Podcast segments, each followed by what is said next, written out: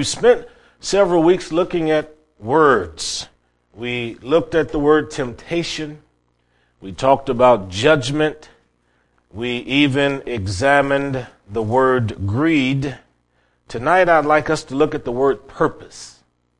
Purpose. Very, very important word. And Romans 11 verse number 28. Now in this verse, all I really want you to see is just the last sentence in this, this particular verse. Romans 11, verse 28, and we know that all things work together for good to them that love God, to them who are called according to his purpose. Now that last sentence is important. Called according to his purpose. God does nothing without a purpose. Everything he does, there's some kind of intent, aim, or motive behind it. But let's have a word of prayer. That was Romans 11, 11, 28 there. What did I say? I said 8. Oh, I'm sorry. That was Romans. Romans 8, 28 is what it was? Okay, yes. Romans 8, 28. How is it that you folks don't know your Bibles? what is going on here? Romans 8, 28 again. And we know that all things work together for good to them that love God, to them that are called according to his purpose. According to his purpose. Let's pray. Father, we're grateful that we have this opportunity to look into your word tonight. Speak to all of our hearts. Let us not leave here without knowing that you have always had a purpose for our lives. These things we do pray for in Jesus' mighty name. Amen. Amen. The word purpose, we can describe it as something that is set before someone as an object, or I should say as a goal to attain. If we make it an adverb, then we talk about something that's done deliberately and with intent. Now, purpose is something we all need to, to comprehend. Because a person who has no idea of the purpose of their life, I think, will be like a ship kind of drifting from here to there. And you meet a lot of people like that. They'll tell you, I don't know why I live. What's, what's the purpose of my existence? And when someone is unaware of why they're alive in this particular generation, then it makes it very difficult to focus on a particular thing. Now, God's plan for you is not and never has been just for you to go from the cradle to the grave, just getting up, going to work, coming home, getting up, going to work, coming home, eating and sleeping, getting up, going to work, coming home, and that be the end of it. But if you, if you realize that as long as there's breath in your body, there's purpose in your being, then that changes the way you approach every day. Now, the first thing I want to tell you is that purpose originates in the, in the mind of God. Now, we can take a verse like Romans 11, verse 34, and here, here's a beautiful, a beautiful question. Romans 11, 34. Who has known the mind of the Lord and who has been his counselor? So in the mind of God, he, he, he has he has the plan for your life. He has the design for your life as well as for mine. That does not mean we understand everything. And God only gives us enough information to cause us to walk by faith. So the scripture says we go from faith to faith, from glory to glory. Once God answers a prayer for you and you no longer have to believe Him for that particular thing, then you're on to something else. But there will never be a time in your Christian life where you are not believing God for something. If you're not believing God for your children's salvation, you may be believing God for Him to touch you in your body. You may be believing God for Him to save a friend. You may be also believing God to reconcile relationships. You may be praying for your employers, your employees. But there will never be a time in your Christian life where you will not have a prayer need or prayer concern. And so in that regard, we're constantly traveling this road, going from faith to faith and from glory to glory, as the scripture says. Now to give you an example of how uh, God's purpose is being worked out in our lives, even when we don't understand it, take somebody like Joseph. Now, this, this young man, when he was 17 years of age, in Genesis 37, he had a dream. He had two dreams, but both of the dreams conveyed th- this information that his, his family are going to be submitted to him. And he didn't understand it at the time because the first dream he had, the sheaves of corn representing his siblings were all bowing before him. The next dream, dream he had, the sun and the moon and 11 stars representing his, his, his family and his parents, they're all submitted to him. And even his dad got mad and said, well, what does that mean? You, you think me and your mother are going to be subject to you as well as your, your, your siblings? Well, Joseph didn't understand what it meant. But his brothers were jealous of him because of the love that uh, Jacob showed toward him, and they sold him as a slave into Egypt. So the story is that while he's in Egypt, he's purchased by Potiphar, one of the powerful Egyptians down there in that area. And he went to work for that man, and Potiphar had a wife that was scheming to have a relationship with Joseph. It didn't work out. But she lied on Joseph and claimed sexual assault. Joseph goes to jail. While he's in jail, he interprets some dreams. And some people were supposed to remember him when they got out, but they didn't. In the end, because of this skill God had given him with dreams and visions, he ends up becoming the number two person on the throne. Meanwhile, his brothers had lied and told his dad that he had been killed, which was untrue.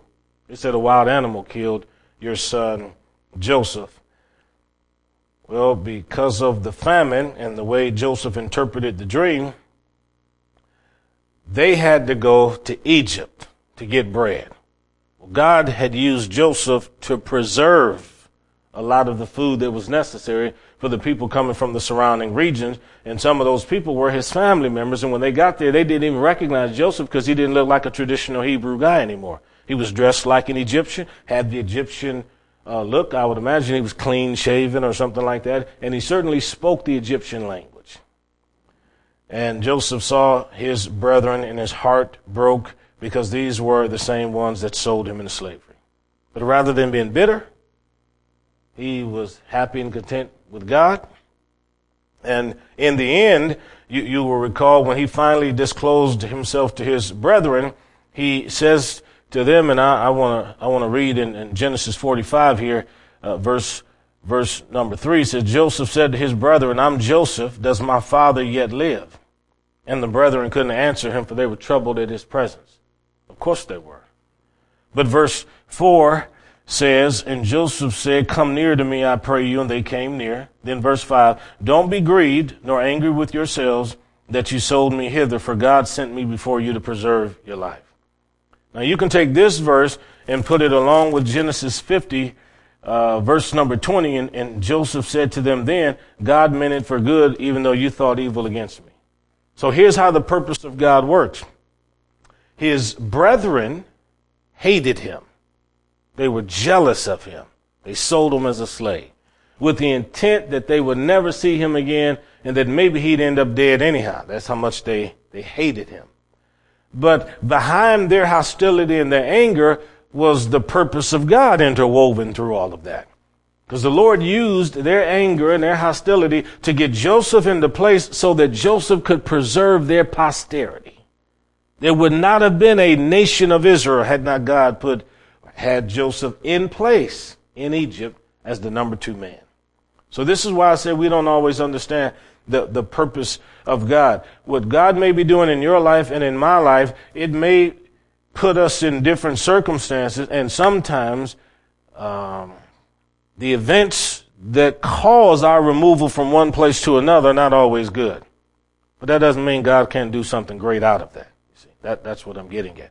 And, God's purpose is not something that can be readily understood by anybody. And That's why Paul asked the question, who has known the mind of the Lord and who's been his counselor? Nobody. Nobody. So let's look at the larger picture here. From eternity past, God conceived a plan, a redemptive plan. And He, say He, I'm talking about the triune Godhead, God the Father, God the Son, God the Holy Ghost, came up with this idea that they're going to make the heavens and the earth, and they're going to have people on it, and these folks are going to uh, be involved with redemption.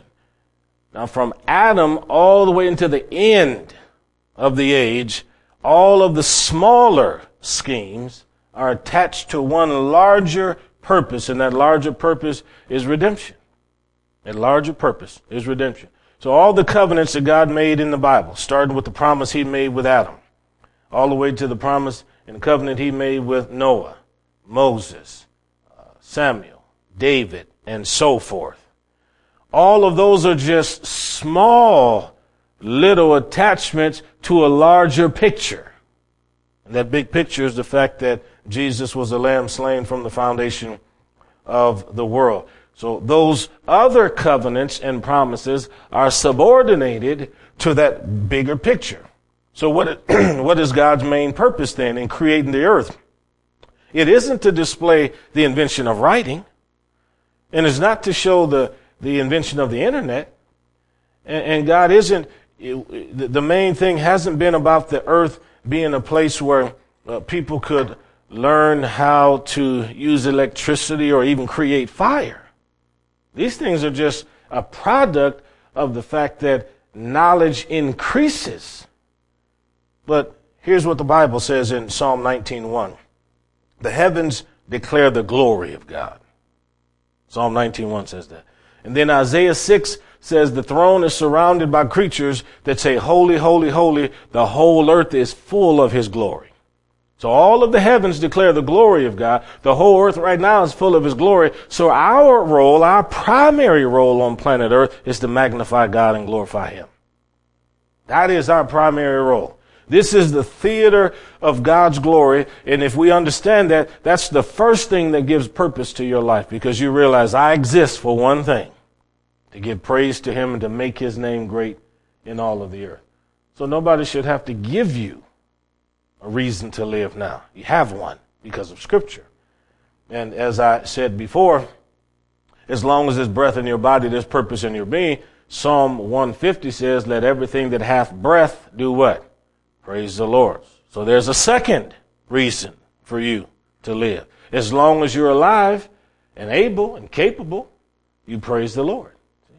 So we're here to worship God, to magnify Him, to make Him big. How do we magnify God? You make God big through your words, your worship, your language. You make God big through how you live. All of that is, is a part of that. Well, let, us go a little bit deeper into this then. Purpose can be attached to childbirth. Okay? Childbirth. Let's go to Exodus chapter 2, second book of the Bible.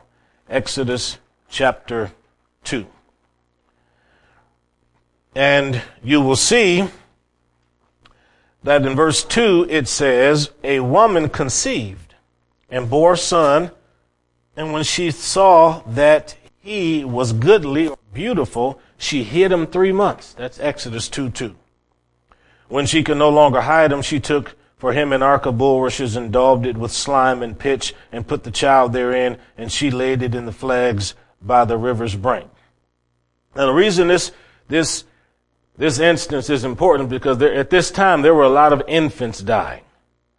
And these Egyptian people were going into these homes and they were taking the male children and they were drowning them in the river because the Pharaoh did not want to see the immigrant population get too big, and he certainly didn't want a male immigrant population where everybody could fight.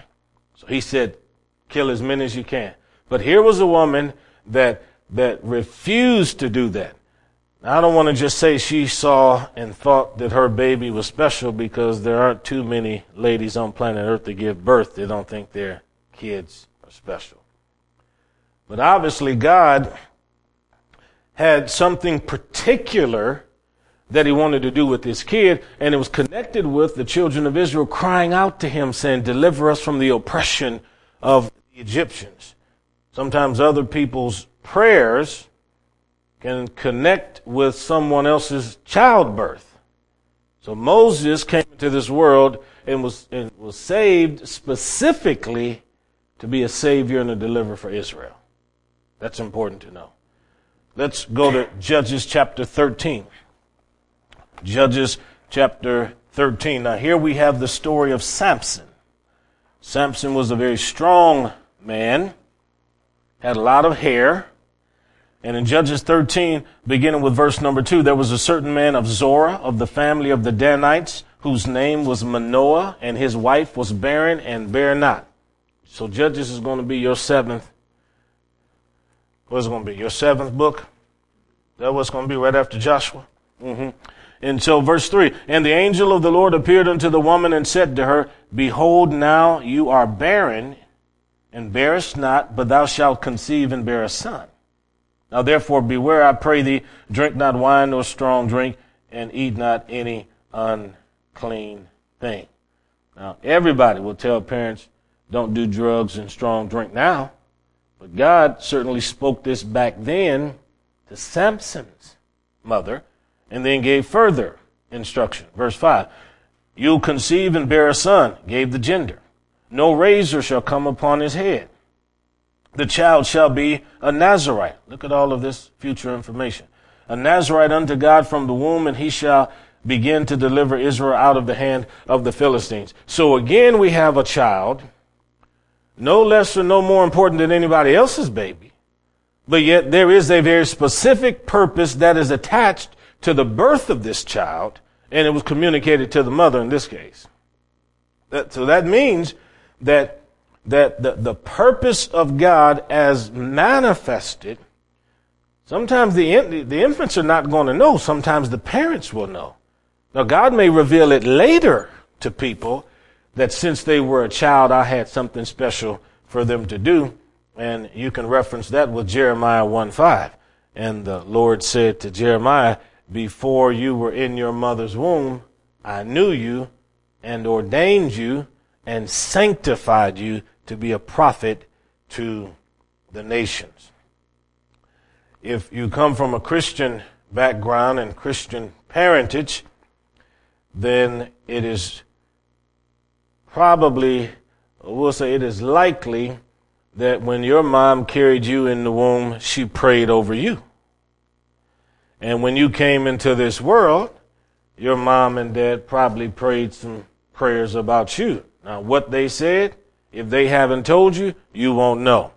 But uh, every little prayer, whether it's something as simple as, Lord, please help me to have a healthy baby, coming all the way down to, uh, Father, you bless me with this child, as Hannah prayed, all the days of his life I'll lend him unto you. Parents pray a lot of different kinds of prayers for their kids. And, and you need to know that those prayers do not die. See? Prayers don't die. You, you pray a prayer for a loved one to become a Christian. As long as that heart is beating in that body, then, and you're believing, then God's big enough to answer a prayer. See, that, that's what faith is all about. Faith doesn't look at a, a bad situation and say, okay, this is too bad for me to continue believing. Faith looks at a bad situation, sees through the bad situation, and sees the solution. And the solution is to put the bad situation in reverse. That's what faith does. And if, if we, we see this clearly, then God's intentions can be concealed or revealed at birth. Let's go to Galatians chapter 1 in the New Testament. Galatians chapter 1. Now I want you to see how God's purpose for a child can be concealed. Then a person learns of it after they become a Christian. Galatians chapter 1, look at verse 15 and 16. But when it pleased God, who separated me from my mother's womb and called me by his grace, to reveal his son in me that I might preach him among the heathen. Immediately I conferred not with flesh and blood. Now the preceding verses tell us how religious Paul was as a Pharisee. But you can see from verse 15, now that he's become a Christian and he's looking back over his life, he can see that it was God that brought him forth out of mama's womb because he had one intention, and that was to cause him to be a preacher to manifest the Lord Jesus Christ. This purpose was not revealed to Paul until Paul became a Christian. And there's some things we won't figure out until we get into the kingdom of God. As long as we're outside the kingdom of God and we're in darkness, we're blind to God's purpose for our life. We're blind to what God wants to do for us. But once we get into the kingdom of God, then all of a sudden we can begin to see. We can see ourselves working in the kingdom of God, driving people, taking them to church. We can see ourselves feeding the hungry. You can see somebody transformed in their life to where they become an usher standing in the door of the church welcoming people. You can see yourself singing gospel songs, preaching gospel songs, repairing people's homes, sometimes for pay, sometimes for free. Your eyes are open now. The purpose becomes clear because salvation brings us into contact with God and the Holy Ghost begins to reveal to us the greater things of the kingdom of God. And as that happens, there's like an explosion that takes place inside of us. And it's like, wow, you mean to tell me I've been living all this time and didn't know this? Right. Yeah. That, that, that, that happens. That happens a lot. So that's not unique to any of us in here right now. Well, let's, let's look at something else then. Go to Luke chapter 2, verse 34. This is Simeon. Simeon. Then I'll just read some of these here after a little while. But Luke chapter 2, notice verse 34. This is the birth of Jesus. These folks are in the temple. In verse 34, Simeon blessed them and said to Mary his mother, Behold, this child is set for the fall and rising again of many in Israel, and for a sign which shall be spoken against. Mary knew Jesus was special because the Spirit of God came upon her and that's how she conceived this baby. And she knew he was special because Gabriel came. And she knew he was special because the angel of the Lord came to Joseph in dreams. So there have been a lot of circumstances coming about to let her know this child is special. But now somebody just right out of the blue, out of the city, comes into the temple and begins to bless them and says, this child is going to be unique. So again, the purpose of God is being manifested only this time through somebody outside the family. And God is able to do that. God is able to reveal what someone will become or what someone will do. And fortunately, we, we have a, a beautiful instance of a man that truly had a relationship with God, and he's talking to Mary about that it, it's possible that some people will try to fulfill the intentions of their parents rather than those of God. You know, you, you've met a lot of people or heard of a lot of people who never wanted to go into business, never wanted to be a doctor, never wanted to be a lawyer, but became a doctor or a lawyer because everybody expected them to be that or a politician. So you, you find somebody say, I, I never wanted to be a lawyer. Get into an argument with their parents and mad and upset after they've been doing it for 20 years. I, I wanted to be an artist. See? I always wanted to be a chef. That kind of a thing. So, so there are people who will try to move over into uh, another purpose that isn't specifically for them and may actually be successful at it but know deep down in their heart that's not what they're supposed to be doing. Because yeah. they're never content, never happy with that. And that kind of frustration, eventually, it's going to boil over and it's going to come out. It's like a pot that's on, that's on fire. And pretty soon it's going to seethe. And then the pot, the top is just going to start bouncing a little bit and, and, and everything's going to start running over on the side. Because when you know deep down in your heart you're supposed to be doing one thing, but you're doing five other things, you're not happy. You're not happy. And the purpose of God is the one thing that can provide you fulfillment. Proverbs 22, 6, it says, train up a child in the way that he should go, and when he is old, he won't depart from that. Now, implied in that verse is the idea that the parents ought to know what direction the child ought to go, not what the child ought to be but what direction the child ought to go. Now, if, if, if the Lord says that, train them up in the way they should go, that's what he was doing with Samson. He said to the parents, uh, don't let this child have liquor. And don't cut the child's hair. They didn't know what Samson was going to become, but God did. God knew Samson was going to become a savior, so he gave them the information to let them know that. And once they found out what God was saying, they received it, they believed it, and then they applied it. And when you realize what it is that God has planned for your life as far as purpose, then you stay right with what God wants you to do and don't deviate from that. Because when you deviate, you start running into other problems. I've always enjoyed uh, hearing older ministers give testimonies and stories about how when they were maybe in their middle age, they, the Lord was blessing them. There was increase coming into the ministry and they had an opportunity to go this direction. And they had a lot of voices saying to them, go this direction. But they knew in their heart they needed to stay the course. So somebody who who never was on television or radio but had money to be on television or radio. I heard him one time say, God never told me to get involved with television or radio. But there are a whole lot of other people that have done it and gotten into a whole lot of trouble with that. That, that that's a very, very expensive venue to get involved with. The same thing with uh, missions. I, I've seen some pastors, they're very supportive of missions and give thousands of millions of dollars every year to make sure that missions are supported all around the world. But they themselves personally have no desire to go to a foreign country. Now they'll do evangelism all around America and go hold meetings and, and that's their sort of mission, but some of them have no, no desire to go set their feet on African soil or to go to Indonesia or to go down to Brazil. I don't fight with them over stuff like that because I, I, believe once you have some idea of what it is that, that God wants you to do, then you don't change and, and you stay with that.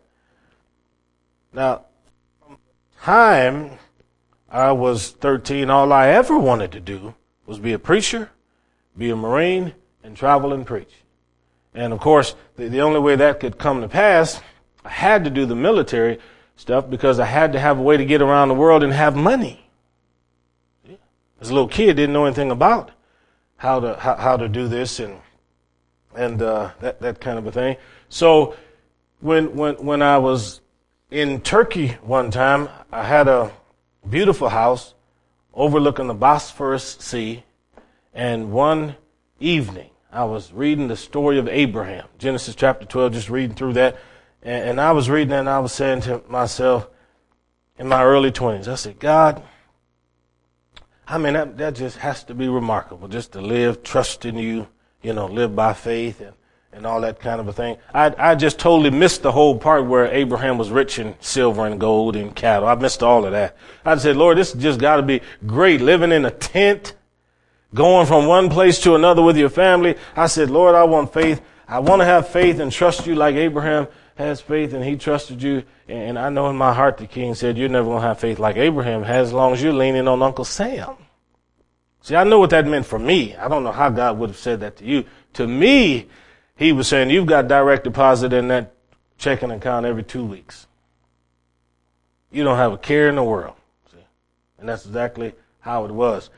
And, and when I announced my intention of getting out of the military just to do, do the, uh, just, just to do ministry. i never forget my master sergeant pulling me in that office. He said, now look, you've been in seven years. Nobody goes, nobody, nobody does seven years and then gets out. I mean, you, you just, you know, you're a quarter of the way there. Just two more enlistments, you'll be, be done with this thing.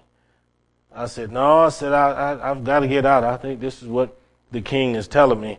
And then I, I called home and I told my dad the same thing. And I said, well, I said, Dad, I, I, I feel like I need to get out. Now, I had a great job living in the Middle East, and everything was paid for. We had wonderful homes and all of that kind of a thing.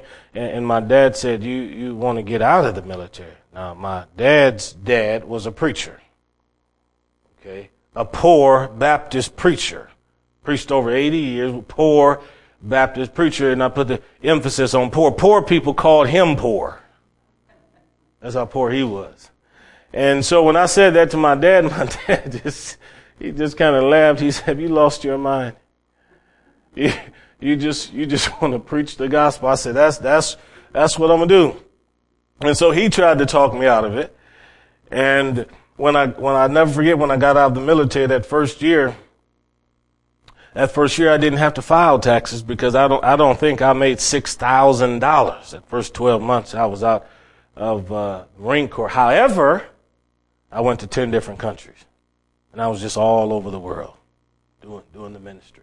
And, and what that taught me was that if, if you follow God and you have a sense of calling, a sense of purpose, then, then God can bring it from His hand to your mouth if you just trust, if you just believe.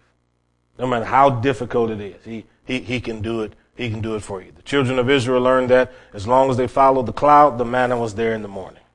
May not always been a lot, but it was all, it was what they needed for that, that day. And God has always shown Himself faithful.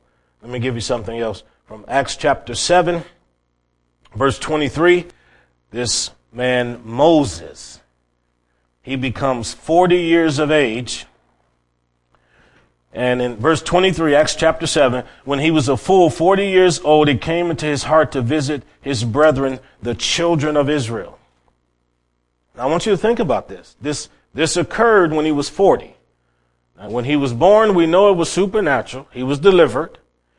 But because he, he murdered a man, trying to save a man, he ended up living in the wilderness and ended up becoming a shepherd for a number of years. But here it says when he was 40, it came into his heart. what I want to emphasize what the purpose of God is, the purpose of God sometimes it operates on the basis of seasons in your life.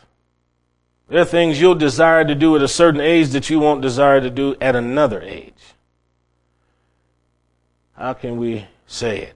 if people like to invest money, people like to be very aggressive when they're younger with their money. They don't like to be so aggressive when they're getting close to retirement. They don't want to lose it all. People who are younger, they're ready to take on big tasks. I mean, you find some in their 20s, 30s, sometimes in their 40s. I mean, you talk about going out building a house, they say, come on, let's get it done. We can put this all together and work it out. But they're usually not thinking about that when they're 85. It's not appealing to them.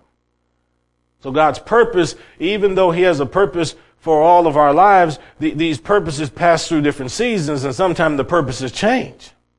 What God wants you to do at 60 may be different than what God wanted you to do at 25. And what God wants you to do at 85 may be significantly different than what he wanted you to do at 55. And when this man turned 40, he was ready to go and see his brethren and deliver Israel. So this, this leads to another very important thing, and that is uh, purpose will compel you to do things because it's like a stimulant. In the same way people will take, um, drink these protein shakes and eat protein bars, and sometimes they'll drink these different kinds of juices that give them a little power or something like that. When you, when you find and discover and understand that for this season of my life, this is God's purpose for me, that alone is a stimulant. That gets you out of bed in the morning. That encourages you when everybody else is discouraged and they're trying to tell you to stop, you're pushing forward because you realize this is what I must do. I live this. I breathe this. There's nothing else that matters. And that's why Jesus said if anybody takes up the, puts their hands to the gospel plow and then look back, they're not fit for the kingdom. Because when, when you grab hold to your purpose, what God wants you to do, it's hard to let it go it's hard to let it go. People take, they'll, they'll say, let it go even if it looks like it's not making money. But because inside of you it's strong, you can't let it go. People say, let it go even if it looks like it, it's causing damage to your body physically.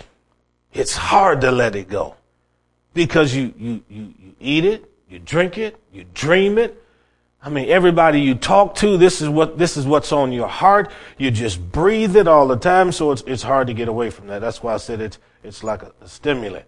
Some people, they take drugs because they need a high. But somebody who really discovers the purpose of God for their life don't need anything to stay up because they know it. This, this is what I'm supposed to do. And it, it changes, it changes lives. So it consumes you to the point that you can't understand why other people haven't caught up to you or caught on to your life, life pursuits. How come everybody doesn't understand this? You remember when Jesus was with his parents in Jerusalem and, and then they took off and, and accidentally left him? And when they found him, I love the statement that he made. He, he asked them a question. How is it that you sought me? Then he asked another question. Didn't you know I must be about my father's business? How is it that you don't get this? See, that's what I'm saying. How is it that you can't, you can't understand this? There was something inside of him that was propelling him to stay, even as a kid. Well, let's go to John 4 now. John 4. We'll look at something else. Purpose is not restricted to a particular geography. In John 4, Jesus is talking with a woman at Samaria. His disciples go away to buy some food. He leads the woman to Christ. Verse 29, she runs throughout the city telling everybody to come see a man that told me everything I have done. Isn't this Christ? So they went out of the city to see him. Well, when the disciples came back, they saw the crowd around Jesus and they said, look, you're tired, you're hungry, you need to eat. Listen to what he said. I have meat to eat that you don't know of. See, th- th- this thing consumes you to the point where you, you lose your appetite sometimes. The only thing that matters at that moment is doing the will of God. You get in the middle of evangelism and witnessing to somebody, you forget all about being hungry. All you want to do is just talk to that particular person about God. It's like when two people fall in love, who's thinking about food? The only thing that matters is being around you, girl. Why do I need food? I have you. And so Jesus is showing us that purpose will sustain you in, in different circumstances and sometimes even in difficult circumstances. Now, I have another scripture I want you to see in 2 Corinthians 11, and Paul is kind of giving his resume of all the things he has done. And in 2 Corinthians 11, let's let's pay attention to what he's saying in, in verse 7. Have I committed an offense by abasing or humbling myself that you might be exalted? Because I have freely preached to you the gospel of God? I robbed other churches, taking wages of them to do you service. And when I was present with you and wanted or lacked, I was chargeable to no man for that which was lacking to me, the brethren which came from Macedonia supplied. He said, look, I, even when I was impoverished and I was lacking financial help or other physical blessings, I didn't say anything to you about it, but the other people came and they supplied what I was missing. He said, in all these things, I've kept myself from being burdensome unto you, and so I will keep myself. That is the role of a good minister. To not be burdensome to the people. Not be such a problem that all they can do is complain. She wants more, he wants more, she wants more, he wants more. I, I have seen, I, I know this from some of my own friends who are pastors. Every year when they have their pastor's anniversary, the church raises a big sum of money for the preacher and gives it to him for a pastor's anniversary. So the, the, for the pastor's anniversary, let's say let's say that fifth anniversary, they give him ten thousand dollars. So then for the rest of the year, then the, the, the church committees, the choir, the ushers, because the ushers have a church anniversary, usher anniversary, then the choir anniversary, and all of them have these big meetings where everybody gets together and they use the offerings to set the monies aside so that they can use it to buy stuff and then also to give a bigger offering for the, for the, for the pastor for the, his anniversary. And so of course you start doing the math. If every year your goal is to give more than what you gave last year, then surely you got to know by the time you get to 15 and 20 years and 25 years and 30 years, you, you, you're selling M&Ms on the corner and you're probably selling your car and everything else because you have to beat the number you had last time. And I know of a bishop back in Cleveland that went to high school with my mother. His pastor's anniversary every year was $50,000. That's on top of his salary. Think about that. Paul said, I've kept myself from being burdensome unto you, and so I will keep myself. Now, let, let's not misunderstand me. The way they raised that, I thought was a burden. If a church want to bless a preacher, that's their business. What they pay him for the salary. If they want to bless him and, and, and do it in a wonderful way, I have no problems at all about how they do that. I just think we don't want to ever be a burden. That's the key. So verse 10, as the truth of Christ is in me, no man shall stop me of this boasting in the regions of Achaia. Why? Because I, I love you not? God knows. But what I do that I will do that I may cut off occasion from them which desire occasion, see, occasion to complain. That wherein they glory, they may be found even as we. So the apostle Paul, if you come down to verse 24, notice what he's saying here. I was five times beaten. See, five times stoned, I should say, received 40 stripes. Uh, verse 25, I was beaten with rods. Once I was stoned, three times shipwrecked. A night and a day I've been in the deep. He's talking about in the water, floating in the water. Verse 26, in journeys often, in peril, perils of robbers, perils of my own countrymen. Verse 27, weariness, painfulness, watchings, often in hunger, thirst, and fastings, often in cold and nakedness. In verse 30, if I must need glory, I will glory of the things which concern my infirmities. And then he finally gives an example in verse 32 of how to, to save his life. He had to be placed in a basket and let down the side of a wall in order to have his life spared. Think about that. So here's a man that, that's telling, telling us that he wants to boast and he can boast in God so long as he makes sure that God lives big in him. What was it compelling him to do all of this? The truth, of Christ that was in him in verse 10. The fact that he felt he was a debtor to Christ. Christ had redeemed him and saved him. That's why he went through all of that. Now, some people will say, there's no way on this earth I would ever go through everything that he went through. Of course not. Because the truth is not in you compelling you to do it like it was compelling him to do it. That's not to say you're not Christian. That's not to say you're not saved or I'm not saved. That's to say there's something inside of Paul that lets Paul know I can't stop even though the devil's trying to kill me everywhere I go. I can't. I just, I just can't stop. And when people come up to you and they say things to you after you've come through a difficult time and they say something like, well, why, how can you be a Christian? Why don't you just give up on God? Like Job's wife said to him. Why don't you just curse God and die? Job couldn't because there was something inside of him that made him love God even more. And when I meet people that say to me, I, I, just don't understand why you need to go and preach overseas or why you need to go in these small towns in Nebraska and hold these meetings. Why can't you just preach in the church and be happy and go to the nursing homes and, and, and that be the end of everything? Because that's not what constrains me. There's something in me that's bigger, that's churning and churning, and I can always see more that can be done. See more that can be done. And, and that's what, that's what purpose will do. And so, uh, Paul gives us this in 2 Corinthians 11. Now, we'll stop at, at Ephesians, come over here to Ephesians 3, and, and I'll say a couple of more things. The other verses I may not have to go to. I may be able to quote them to you.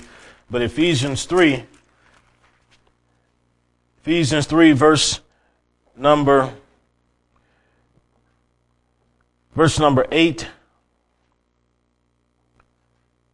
Unto me, who am less than the least of all saints, is this grace given that I should preach among the Gentiles the unsearchable riches of Christ. Here's why. to make all men see what is the fellowship of the mystery, which from the beginning of the world has been hid in God, who created all things by Jesus Christ. To the intent that now unto the principalities and powers in heavenly places might be known by the church the manifold wisdom of God. Here's our verse number 11. According to the eternal purpose which he purposed in Christ Jesus our Lord. It's only in Christ that we discover our purpose. And when the Bible says our life is hid in Christ, he's talking about your new life. It's hidden. It's concealed to that natural eye. But now that you're in the kingdom of God, God can show you different things. I've told many retirees, your final days can be a whole lot better than all your former days if you learned that you can now take that time and pray. Just, just create a list. Create a list of people that you can pray for. Sometimes you'll see that list get bigger and bigger. I used to have a friend of mine lived in Red Cloud. He was in his 80s. I'd go to his house at 5 o'clock in the morning. We'd have prayer. And he'd pull that list out. I'd be on the floor just over here crying out to God and praying about this. And he'd be over here reading off all of these names, asking God to do this and do that. He knew every, to have everybody on the list and he knew, you know, three quarters of the people in the community. So he's just praying for specific needs. Here's somebody that found out that even though he was aged and his body was much more feeble, he still had a sharp mind and he could still be useful to God. See, there's always something, something that, that you can do. I, I knew another lady before she passed away. Even when she was 92, she still went went to the nursing home just to deliver everybody's mail, to go room to room, and just to tell everybody God loves them and then witness to people. I mean, some of these, you know, some people get old, and as they get old, they get mean and crotchety. But This lady, she come into that room with a big smile, and and uh, those people would just melt when she came in. But she felt like that that was her that was her ministry. God's purpose lives on generationally through Christians. So a Christian is able to see the end of their purpose at time. They can see where they're coming to an end, but their purpose still lives on through somebody else because that purpose is eternal. It's the purpose of Christ. That as the scripture says here, according to the eternal purpose which he purposed in Christ Jesus. So since we're in Christ, we know we're part of something that will live forever and ever and ever. Yeah.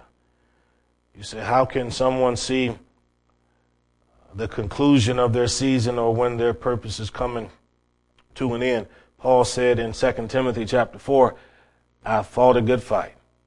I've kept the faith. Henceforth there's laid up for me a crown of righteousness. He knew he was coming to the end. It wasn't going to stop the church. There wasn't a conclusion to the church, but he knew that, the purpose in his life was coming to a close. Peter said the same thing, 2 Peter chapter 1. He says, the time that I must put off this tabernacle has shortly has, come. Has come. So he could look at his life and realize, okay, there's coming a point in time where I, I'm going to be laying down to go to sleep. But even though Paul died and Peter died, the eternal purpose yet lives in you and in me. This will never end, folks. It doesn't matter if we're if we're in here with a handful of people or we're somewhere in a mega church with 50,000 people. I'm telling you there's always going to be somebody preaching Jesus Christ. There's going to be somebody believing. Somebody's going to be repenting of their sins. A church is going to be born every day somewhere on this planet just like two or three may be closed. But this thing will never end because there are too many people that realize once they become a Christian God has purpose attached to my life. So that's the key. And as long as you are living. Live for that purpose. If you're not clear on what it is, pray and ask God to give you clarity. He can show you, He can talk to you. But let all your days be good days. Yeah. Don't be lost, you know. Just, God help me to know where I'm going. Give me an internal compass to know what I should be doing should not be doing. Show me where to pull back. Show me where to advance. Because many of the things that God wants you to do and me to do. It's not always about money, folks. God can do a whole lot with you. It doesn't cost you a dime. Sometimes just a phone call. Sometimes just visiting with someone. Sometimes just spending a little time with someone. God can do it. Let's pray. So, Father, we're thankful that we have this opportunity to look into your word. We know you understood the moment each of us in here would be born. And God, I know you had you had an intention behind all of our conception in this generation. Lord, we weren't born a thousand years ago. We didn't come along a thousand years from now. We're here today, Lord. God, we want to be useful and profitable in the days ahead. Help each one of us, Lord, to grow our minds according to the tasks that you have set for us. Reveal our purpose with such clarity that, Father, we will live this thing and breathe this thing every day. Let a passion develop inside of us when nothing else matters other than your Son. These things we pray for in Jesus' mighty name. And everyone said, Amen, amen, amen.